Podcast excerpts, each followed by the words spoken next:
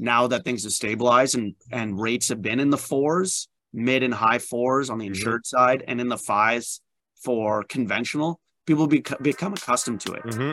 And so they're, you know, it's one of those, it is what it is now. This is what our payments are. You're listening to the Ottawa Real Estate Podcast with your hosts, Paul Stevenson, David Warren, and Greg Campbell. Let's see what's going on in the world of real estate today. Welcome to the Ottawa Real Estate Podcast. We are back. Welcome to the Ottawa Real Estate Podcast, where we bring you the latest insights into our nation's capital, real estate and buying and selling and everything. Hey guys, how are you? Hi, Paul. You sound like you're mobile. You sound like you're from somewhere that is not a desk. Yeah, I'm driving. I have no ChatGPT assistant. It's just me, myself, and my radio. I love it. The radio. Yeah, and you guys. And us. Yeah, and you guys. Yeah, we are back. We're at the end of May, gentlemen, and the market seems to be heating up. But first, how was everyone's weekend? What did we get up to? Greg, you had an adventurous weekend. I did. I had a great weekend. The all of our listeners, it was funny actually. One of my now friends and clients, Matt Williams, he's coming to town from the UK. Can't wait to meet this guy. He was like, I talked to him on, I think it was Friday, I guess. He was wishing me good luck, and I forgot that we talked about it, so I thought that was pretty cool. But the event on Saturday was wild. It was packed. Haven't played to a packed room like that in years, and I was telling Dave before that. At one point, the room was full, the VIP by the stage was full, and behind the DJs on the stage was full. It was just like, it was just amazing energy. So yeah, we did really well. We played a killer set. Everybody loved it. The guys that do the night, they want to have us back. So yeah, I'm looking forward to doing a couple more nights in there. It just felt really nice to actually DJ out in a proper nightclub environment that was busy. I had a lot of friends show up, and it was just super fun. Yeah. Yeah, I was very disappointed that I missed that, but you did graciously, and I hope you don't mind me saying this, you did share your playlist with me when I was asking you for... Yeah, I told Greg that I needed some bangers for my run yesterday, and he sent me his whole playlist for Saturday night. So I felt like I was there in spirit. Yeah, exactly. Yeah, Did you get my voice memo? Did you get my voice memo last night? No, dude, I saw it. I totally tuned out. I just did nothing. I was like, Anna and the girls went to go to a pool. They're like, "Do you want to come?" I'm like, "No." I'm like, "I'm gonna barbecue myself, and I'm going to do absolutely nothing today. Please allow me this day to do that." So it was so it's a super chilled. I didn't check your voicemail, sorry Paul. Let's leave the voicemail till next week then. Sure, well you can play it on the air. I'm gonna make that mix. I'm gonna make a full mix, and once it's done, I'll share the link to Mixcloud. That'd be great if anybody wants to hear it. Paul, you had a busy day yesterday? Yes. Yeah, so when this comes out, tomorrow the 30th will be my my 40th on the 40th birthday. Right. So I ran the Tamarack half marathon yesterday, which was a pretty awesome experience. I think just like as a community, I couldn't believe how many runners there were, first of all. I think there was 9,000 in the half. And just standing at the starting line near City Hall and just seeing like, you know, tens of thousands of people between volunteers and fans and everything. It was a pretty awesome scene. And even just running with that community, like everyone kind of with a common goal, running the same direction. I don't know. It was kind of euphoric at some points. But what I loved the most was some of the signs that I saw, like kids and supporters and stuff are all holding signs. And some of the best ones were at the 3-kilometer mark, a kid had a sign that said, you're not almost there, which I thought was hilarious. It actually made me laugh. And then someone else had a sign that said, "This is a lot of work for a free banana." Pretty funny. And then someone else's sign said, "Don't complain, you paid for this," which is also true. So there was some really good. But all along, like, you know, thank you to all the volunteers, anyone who took part in the weekend. Like, you know, I was amazed at how smooth everything ran, the baggage claim, like just the whole nine. And shout out primarily to the person at the 18K mark that handed me a freezy. I was like on my last legs and I was dying for water. I was dehydrated. I was trying to stay hydrated as best I could, but it was so hot. And someone just walked out with a single freezy, and it was amazing. It was a great experience. Nice. I had a lot of fun. Yeah. That's cool. Awesome. Yeah. And then after that, had some family over. We did a little family BBQ. I wasn't moving much, but I was eating a lot. That's awesome. Yeah. The video you shared with me of being at that start line was pretty packed and pretty crazy. I know when we lived down in Golden Triangle, we'd always go out to watch the runners along the canal, and was always shocked at how many people partake and pass by. It's a great weekend, great event. Like you said, always really well organized, a lot of good volunteers. So kudos to any of you that are listening. Yeah, would you get up to? Yeah, David? Absolutely. It looks like you're at the cottage. Yeah, we came up Saturday morning, and we ended up having. I was going to come back yesterday, but a couple of friends and their little ones came up, so we decided to stay the night, and nice. They'll be heading back down to the office right after this. And it's a beauty day. The weather just makes everything so much better, man. It's like I keep thinking of our winter, our weeks in Mexico, right? Like just my whole sense of well-being was enlightened just being there in the sun all the time. And then, you know, especially coming back and transitioning through the end of winter, spring, and now into this weather again, it's like it realizes how much, I don't know, me in particular, like I feel compromised and my work is not the same in when it's not like this. Mm-hmm. We're Gemini. It really affects me, man. And I know it does a lot of people, but it's for me, I don't know. I just we're Geminis. We are living, breathing mood rings. You know, we just fluctuate. I love that. That's the truth. That is the truth. Yeah. So what's going on? What's shaking in the real estate world? Well, I must say something, again, I brought it up last week as well. People still not believing, but at all different price points, multiple offers and no conditions. I had a client, property in Westboro listed at $1 million. They offered at 1.1 and lost, no conditions. That was their offer. I don't know what it went for, but they were 100,000 over asking and lost. You know, other at 700,000 multiples lost. My client out in Vancouver still can't get a condo. Wow. Lost out for a 12th time. 12 offers. Yeah. Wow. Yeah. So again, not just here, but also out west, but I'm pulling for my buddy Naveed out in Vancouver. You gotta get it, bro. I got another email in my inbox saying I'm offered on this property at this. Like, how does it look? He sent me that last night, so I'm pulling for you. Well, we did, and just, you know, on our end, Luca and I listed a property last week in Center Point, and there was nothing like it out there, and we were having a hard time trying to figure out where to list it. And you know, the last year in summer when I first started talking to my client, we, you know, I said, listen, I said, maybe you're at 825 with the market changing. I said, I can't guarantee you even 850 at this point, even though it was a big 4-bedroom single, original owner. And then when we went to list, we were looking at the recent sales, and it was like, you know, 899 for sure. And we put it on at 899 and we got 10 offers. And wow. It's sold conditional. The conditions are due today. I believe we're going to firm up, but I'll let everybody know the final sales price, but it's big, and that's on a $900,000 home. So you can imagine if we got 10 offers on that, what that looks like, you know, and we're seeing it everywhere. There's still homes sitting. There's still opportunities for people on the ones that may need a little bit of work. And I suggest if you're really looking to buy, getting in the market, just go into those ones that have been sitting for a bit, because they are there. if they need a little bit of work, so what? Like you're saving yourself a lot of pain by waiting till the perfect one comes out, and then you got 20 other people who want the same house.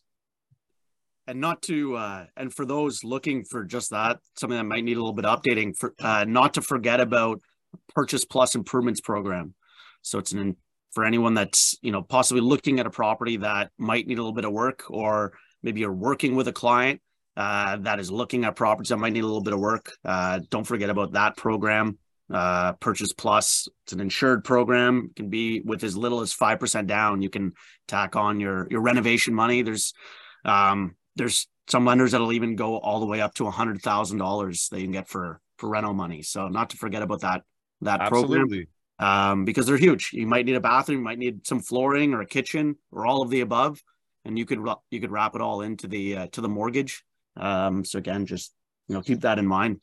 And that's a perfect pitch for right now, because it's like that whole thing kind of disappeared over the last little while, but now with situations like this and what's going on in the market, it's perfect to consider that. You know what I found, though, I think the reason why we haven't been seeing too much of that is because of increased down payments. Like I think, don't quote me on this, but I think the average down payment now for first-time home buyers is pretty close to that 20% mark. So I think the people are just putting larger down payments, and this is an insured program. So that Purchase Plus is offered through CMHC and Sagen.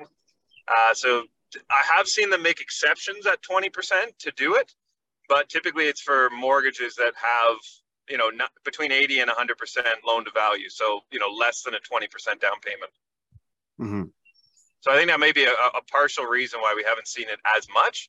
But I think the other side of that is just the lack of knowledge. Like I think it's just not common knowledge that program exists. We obviously talk about it ad nauseum, but at least we've talked about it multiple times in the past, but it's an awesome program. I know I've said it before, I've taken advantage of it, and it certainly pays its dividends over even a short time frame.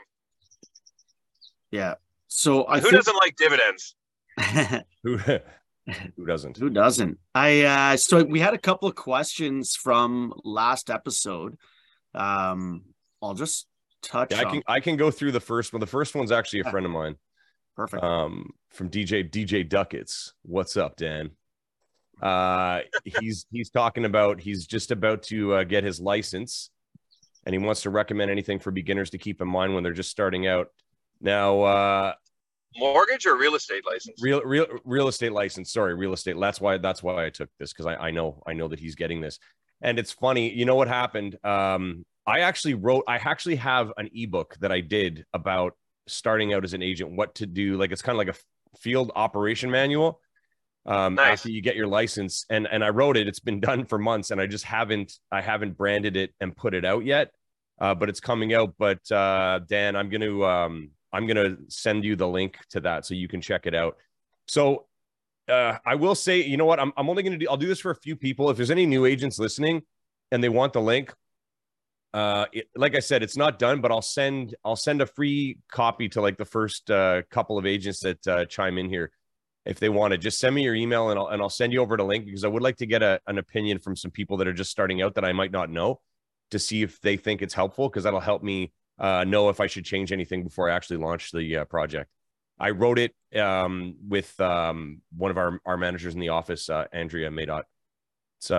It's pretty good. And she's works with the Ottawa Real Estate Board as well.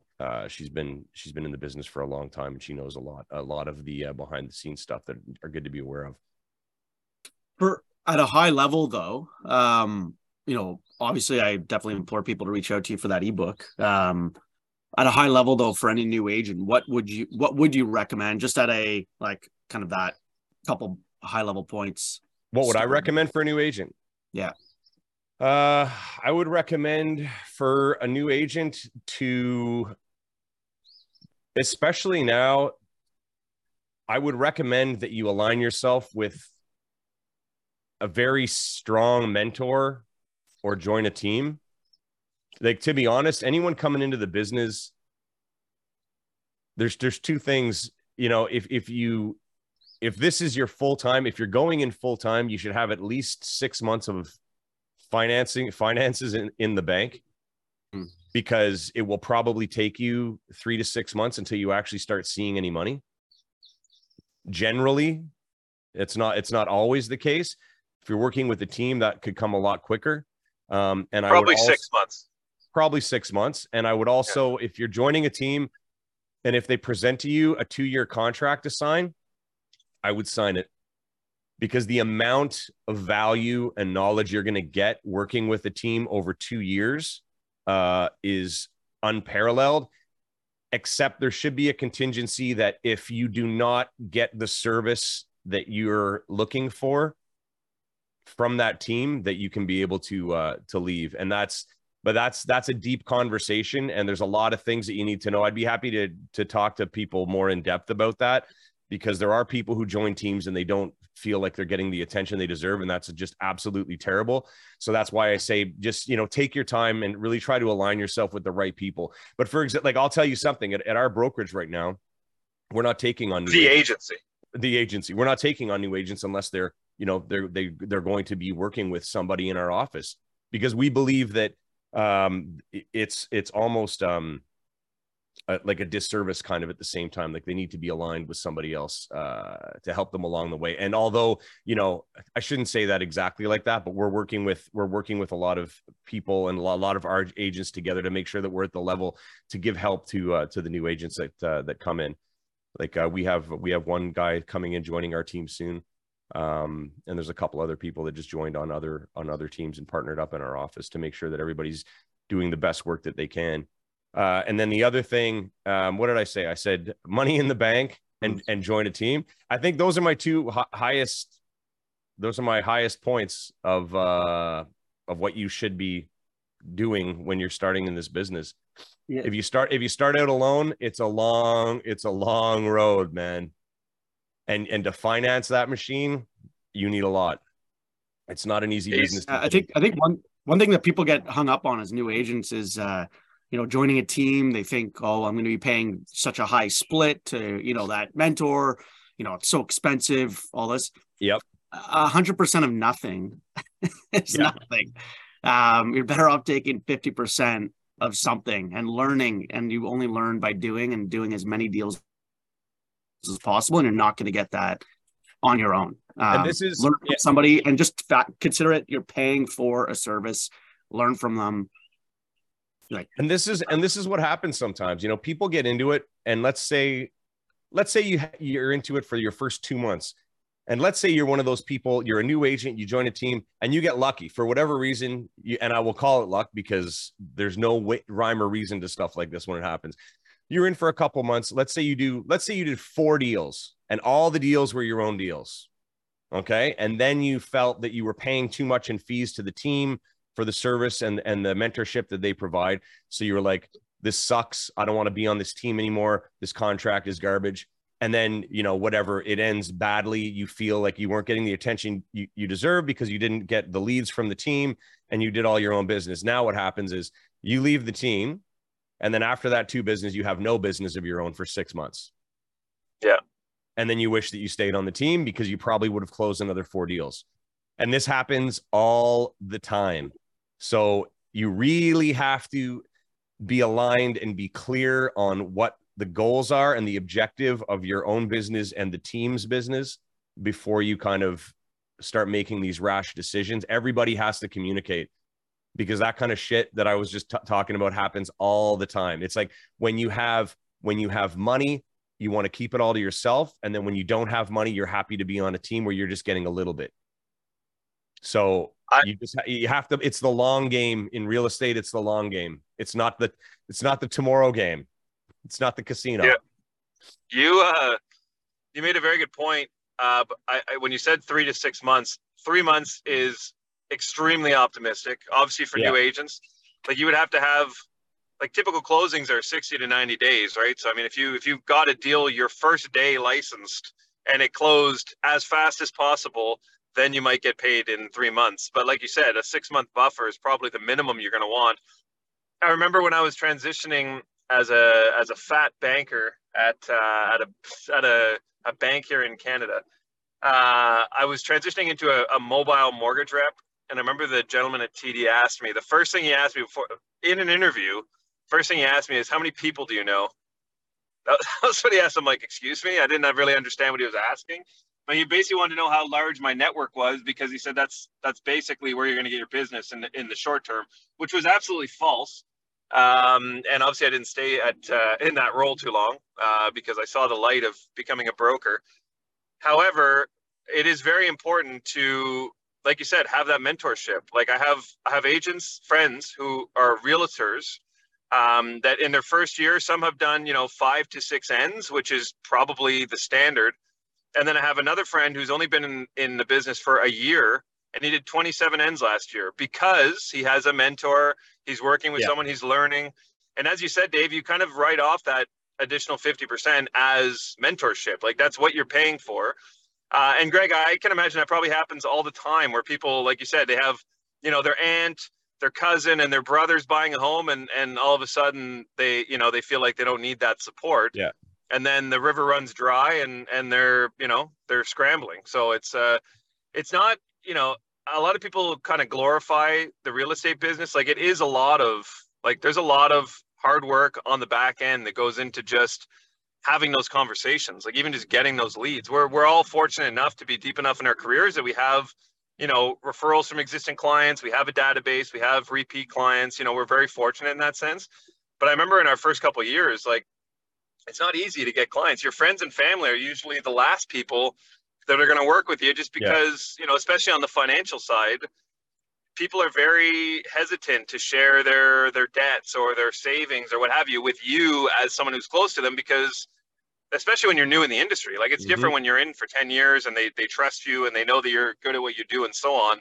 But when you're just starting out in the business and, you were maybe in a totally different industry prior, and now you're talking about finances, if you worked in, let's say, the restaurant industry, or you were in trades or working retail or wherever, and now you're talking about giving them financial advice, it's a huge shift mentally for them as your friend or family member to be like, okay, Greg's now our financial guy. Okay. But it's a bit of a shift, right? So if you have that mentorship and you can learn and they know you're working with a good team on both sides, it makes it that much easier for people to want to work with you. It took me forever to kind of figure that out when I started. Cause the one advantage I had is that I worked with my mother as her admin for a year while I was getting my license. So I knew all the back end work, and I had been on presentations and I had done open houses, sat in just, because I was able to. And what's interesting about real estate for most people is that they're working their job and then they're doing the courses and then they get into it, but then they don't know anything of the back end. Now, so this is kind of like an interesting, I'm kind of backpedaling here a bit, because when I say join a team, when you join a team, you're going to get the assistance of an admin. So there are a lot of things that you may not know how to do right away. So that's another question to ask. I would suggest that you learn how to do some of that back-end system, although you have assistance, because if you ever leave the team, you're going to need that help. Maybe if you're fortunate enough to do well, when you leave, you can have an admin, but if you don't, like 100%, you need to know how to do it. Practice, just, 90% practice, 10% execution. Right. But, it's just, I feel that if you're lucky enough to start young and you can work at least part-time as an admin for somebody, I think that that's hugely valuable. Or find yourself in a position where, someone can pay you a small salary to help them out a few days a week while you're getting your license. Because when you get it, like, hey, I'm in real estate, I got my license, what's up? Let's get paid. No. Yeah. No, it's not how it works. It's a grind. So on a, completely shifting gears on questions. Yeah, great question though. Great question. Yeah, dude. Great question that we just that we just ranted on for 10 minutes. Yeah. But so completely shift. Another question from Bicharon. Where are all the listings, guys? Because I thought this was the high season for new listings. Do you think there'll be more listings coming out soon or post summer for some reason? Where are the listings, Gregory? We're at the peak of it officially. Like it's a seller's market officially, basically, as of, I would say, now. So I think that the sellers are going to take advantage of that. Are you expecting that listing ratio? It was 1.9 last month in April. Are you expecting that to have come down when the May numbers come out? Yes. Yeah. I'm going to say, what do we say? I'm going to say 1.5. I'll be conservative. I was going to say 1.3. I'm going to say 1.5. And there's no, I mean, you can't really define it. I mean, some people just aren't selling. Some people don't want to sell. Maybe the ones that do are kind of like slowly anticipating that it's going to go up even more. There's no, you can't really, you know, push the button of what's the term I'm looking for here? I can't get it. Push the button. You can't really put your finger on it, Bicharon. Pulse. You can't put your finger on it. We try to guess, but there's no, you know, with that, I mean, people, not as many people that want to sell as there are that people want to buy. There's a lot of buyers. And also, there's probably a lot of sellers that also are people considering selling that don't want to deal with the buying side of it. Same thing as last time. Yeah. Yeah. Well, I could sell and make money, but then I got to also deal with multiple offers on the other side, no conditions. Like there's risks on both sides. So it's great to sell for, you know, 100K over asking, but then unless you're downsizing or moving outside the city, you're going to be competing on the other side as well. So how many people want to deal with the, you know, double the headache right now? And to that point, you know, it's exactly that. People making a lateral move, you know, one house to another, not it's not inventory being sold off. And again, we've talked about it ad nauseum in past episodes. There's still a migration to Ottawa of people coming in. So you've got these people that are looking to buy first and then sell, which I find has been the case, and not selling first and then buying, because they don't want to get stuck in that situation of, you know, nowhere for their family to go. And then the increased demand from people moving into the city. But I think it'll be interesting in 2 weeks time, or I guess a week Wednesday, of what the Bank of Canada does, and, you know, on June 7th, and how that will, you know, what that'll look like in 2 weeks time, of whether our conversations with clients and what we're seeing in the marketplace from just a sentiment, because there's a possibility that they increase a quarter point on the 7th as the economic data continues to maintain and be strong. But we'll see. Yeah, there's no, I can't, I don't know why. I don't think, and I don't think there's going to be more coming out at all. I think it's going to stay exactly the same as it is. There's going to be more buyers and less sellers. Mm-hmm. Yeah. Another one from Bicharon. So the 499 list prices have increased to what compared to a few months ago? As you guys kept saying, most listings that sell are selling for 5 to 10% over listing on average. What are you seeing? So basically, you know, we were talking about, I think a few weeks ago or a little while ago, of seeing average list price or a lot of list price of 499. Is that kind of typical list price come up at all? Have you seen that, Greg? 499 is, you know, there's other properties that are going to become the 499 that might have been a 450 before. The 499 properties are going to be the 525s, 550. 399s are going to be the 425, 450. The 399s, you know, they're mostly the condos, condo towns, stack towns. The ones, any stack town right now that's coming out at 399 is getting a lot of action. There's been a few in the low to mid fours selling in multiples, because that's still the hottest market. Oh well, one of the hottest markets. Mm-hmm. You know, it's just it's going up, and it's going up quicker than before. And that's, I think, going back to where we were, you know, a few months ago, talking about, you know, the 710, and then predicting the 725 by June. Like we're into the 800s now. Mm-hmm. For average, median's probably maybe a little bit less, but anyway. Yeah, I think we've completely lost. I think we've completely lost sight of value in Ottawa. Like I had a client last week. I pre-approved them up to 500,000 on a freehold, and their exact response to me was, There's well, nothing. That's not going to get us anything. No. Yeah, which they're right. There's nothing available. But when you, nothing available. But when you think of $500,000, even 5-10 years ago, like that was a beautiful single-family home. Like I think we've just completely lost sight of value, like the, well, of what things are actually valued at. I understand people are willing to pay it. This is, you know, it's a supply and demand. It's what it is. People are paying the prices. But I'm just saying, in Ottawa, we have this kind of like amnesia of what prices were. You know, that when you're telling someone they can buy up to $500,000 and they literally can't find a single home, mm-hmm. there's a serious problem there, you know? Mm-hmm. And talking about buying and selling, another question for Karim. I think this is more geared towards Paul and I. Hey guys, could you please touch on the blended rates next episode, pros and cons? So what Karim's referring to is when selling your home, hoarding your mortgage, meaning moving it from one property to another. You know, typically, let's say you buy a home. At $600,000, your mortgage is $400,000, and you need $500,000. You only have $100,000 available for equity for down payment.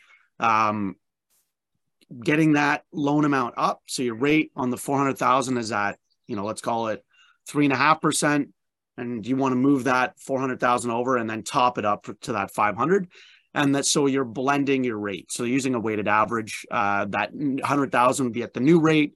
Your old being at that existing rate, and then blending it to term. It's absolutely it's something you should absolutely look into. There's rarely a con with it unless your existing rate is higher than where they are now. But you know, you really need to factor in your penalties, where rates are at, and just get quotes for both. You know, what it would look like hoarding and port and increase your rate and blending, or breaking and getting a whole new rate and term. Typically, you're having to maintain your same amortization. So this is something to keep in mind. So your payments, you know, you could only have 20 years left. So your payments are going to be based on that 20-year, whereas perhaps paying the penalty or breaking, you can then get into a 30-year amortization if you're putting 20% down or more, and getting a whole new mortgage where your payments might actually be less, even if the rate is slightly higher. So it also comes down to what the numbers look like and what your objectives are and budget. But it's certainly something where I always say to clients, absolutely, let's look at what that looks like, what the penalties associated, what the payments are, that principal pay down and interest costs, and then compared to breaking and getting a whole new mortgage. Yeah, I just posted it in our chat here, but I'll make sure it's in the episode description as well. But last two articles ago that I wrote was actually specifically about hoarding versus breaking, because there are so many people that are kind of midterm. And they are moving. So it's a very important question. And I kind of give a breakdown to the pros and cons in both. So if that is Karim, you said it was that asked. So yeah. Maybe check out that article, and it gives a really good breakdown of the pros and cons to both porting and breaking. Awesome. I got a quick stat here. I just find this very, very interesting just based on what we're seeing in the numbers in Ottawa. The national average home price in Canada was $716,000 in April, and that was down 3.9% from a year earlier, but it's up $103,000 from January. That's from CRA. So, wow. You know, so basically we're where we were, you know, a year ago, the same time where we said we'd never be again. Like, we're right on the cusp of that. And rates are higher. Let's not forget. And rates are higher. That's what I mean. People are finding money. They're getting creative and finding money. Now, is this good or bad? You know, a lot of people, like, you know, they'll sit here and hate on everything, but it's the way that it is. I also think a lot of people are getting tired of commenting on how shitty they think things are run in this country. It's like people are just starting to do or do not. There's more buildings than ever before right now converting that were supposed to be for sale, turning into rental buildings. They're realizing that the market there is massive and that people do not want to spend on the price of building in condos. So they're turning them into rentals. I know we've talked about that a bit on the show, but there's two buildings I just heard of in Ottawa that were built, purpose-built for like, oh my goodness, high end, excuse me. I'm out of it today. I think I drank too much coffee this morning that things are just misfiring. It's an early morning record. It is an overdrive. There's too much happening in my head right now. I can't focus. Greg's an overdrive. Yeah. So anyways, they're converting them into rentals because they're not, you know, they just can't get them sold. I don't know, man. I don't know what to tell you, but the rental market is big. People are going into that. There's more builders that are going to be building multi-units to turn into rentals instead of selling. And that's the way that it is. So I think, because I'm not seeing in the news as many people commenting about how much they hate and how much they think realtors are greedy. That kind of stopped, didn't it? The on the rate thing of rates being higher than they were a year ago, and to your point of being up 100,000 from that low, people also become you know, back to being accustomed to what the rates are. You know, at the beginning, you know, 6 months ago, well, I guess more than that now, 9 months ago, when rates started coming up, or even a year, started coming up, that people they'd become accustomed to the 2% and under rates, and 2% rates from 2020 to 2022. Yeah. As they crept up and the bond market came up and the Bank of Canada increased rates, that obviously froze people just out of fear of what was going on and where things were headed and that unknown. Now that things have stabilized and rates have been in the fours, mid and high fours on the insured side, and in the fives for conventional, people become accustomed to it. Mm-hmm. And so they're, you know, it's one of those, it is what it is now. This is what our payments are. And I find there's less conversation around rate, if you will. Obviously what, you know, people want to get the best rate and terms and all that. That's obviously important, but I'm not having those conversations of, oh, frig, well, it was 2% only, you know, only 6 months ago, or only a year ago, or a year and a half ago. Like, where the hell are those? That conversation is dead. Nice. That is not there. Rates came up last week with the bond market jumping because of the strong economic data. And they jumped across the board. We mentioned last episode that in the last 10 days, they jumped 40 basis points, but so 0.4% for most lenders. Again, this was, you know, last week, quoting rates to clients as we were getting pre-approved. It wasn't really a conversation of, well, they were a quarter point less earlier when I talked to you, or anything like that.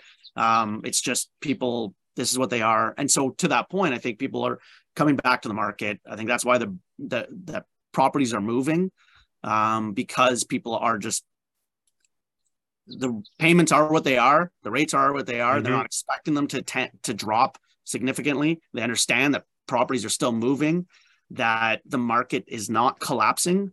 And so they figure, well, if I'm going to buy, then I'm going to do it and get in the market. So I thought that's an interesting switch over the last 9 months, because certainly 9 months ago, every conversation was around, well, could have gotten 2%, you know, and 6 months ago or whatever. Yeah, that conversation isn't there. So again, it's just confidence in the market. And that's where I think, depending on what happens on June 7th with the Bank of Canada, will be interesting, of whether it's a hold rates where they are for Bank Prime, or whether there is a slight increase, you know, how that changes the marketplace, whether if it's holding steady, how much more confidence people have in the market, or if it does increase, whether that does put a halt to people or whether they care. Whether it's a topic of conversation or not. I'm curious. Yeah, I think my fear is that, and I think now just with the way everything's going, I think they will probably increase rates just to try to, I think it's only, you know, if all you have is a hammer, everything looks like a nail. I think it's the only hammer they have is to raise those rates. My fear is that I don't think it's going to change anything. Like, the current landscape we're in, as we've said for the last 2 years, is a supply issue. And I think raising the rates is not, like, anyone who's out there buying or willing to pay that 100K over asking, like, it's not going to phase them. Like, that quarter or half point or whatever it is, like, is not going to change their direction.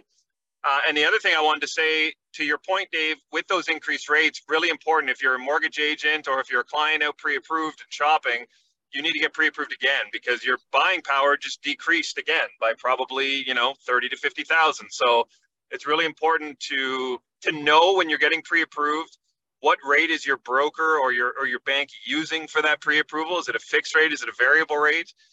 And when the rates shift like they did last week due to the bonds, you need to get pre-approved again if they're using the fix. So really important to keep in communication with your mortgage agent or bank representative to make sure that you're shopping accurately. The worst thing you can do, especially in a competitive situation like we have now on offers, is be working with a number that's 50,000 higher than what you're actually pre-approved for now. So expectations, and that's exactly right, Paul. Buyers are just they're shopping with what they could afford 6 months ago. Yeah, and that needs to change. Their perspective on everything needs to change for everyone, whether you're a realtor, whether you're a mortgage broker, or whether you're a client, a buyer. Make sure that your clients or yourself are getting pre-approved, but a rate lock pre-approval, so that as rates, like we saw with the bond shift or with Bank of Canada, any shift there from a variable perspective affects, what you need to qualify on.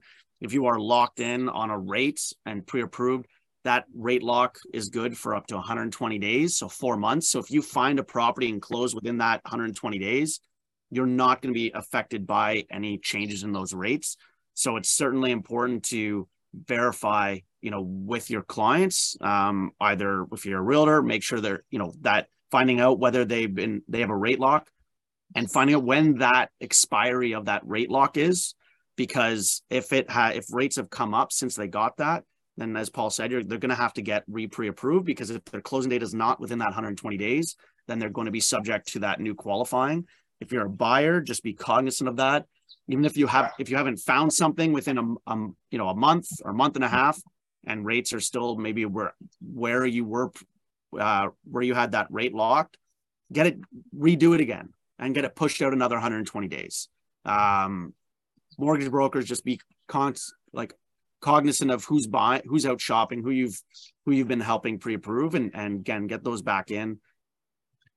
I would say if you're shopping, like you said, if you're shopping every 2 to 4 weeks, you should be looping around again and just making sure nothing's changed, because that's happened a few times where people just, we've had the other side too, where rates have actually gone down and they're buying, but their buying power has gone up, but it happens all the time. So it's just, I'd say at minimum, if you're actively shopping, like every 2 to 3 weeks, I would probably just make sure, like, has anything changed?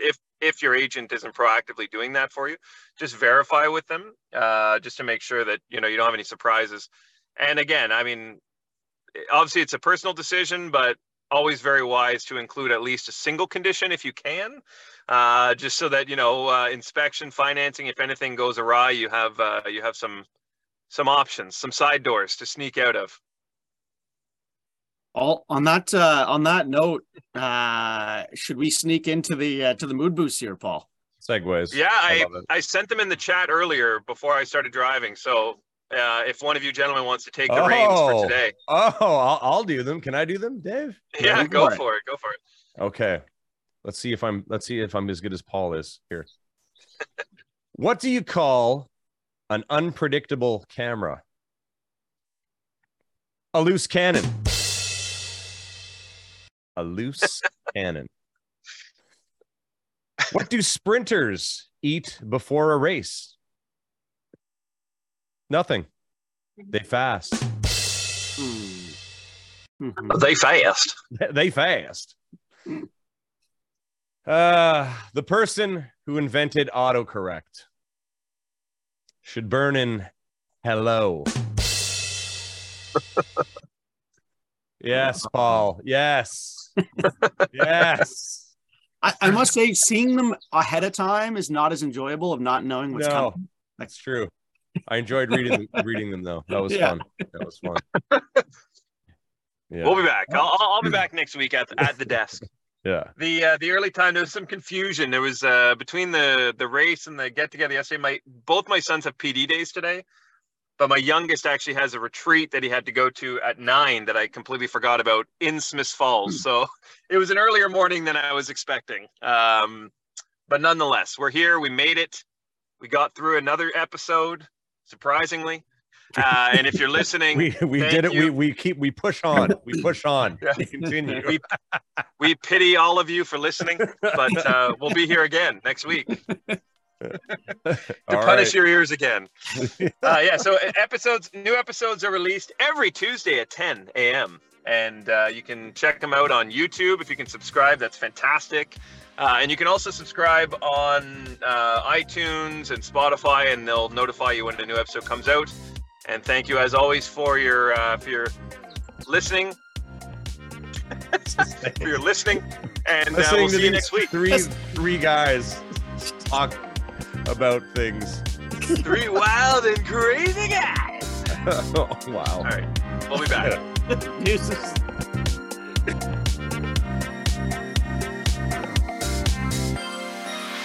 Thanks for tuning in, everyone. We hope you enjoyed today's episode. Please remember to like, share, comment, and subscribe, because we'd really like that.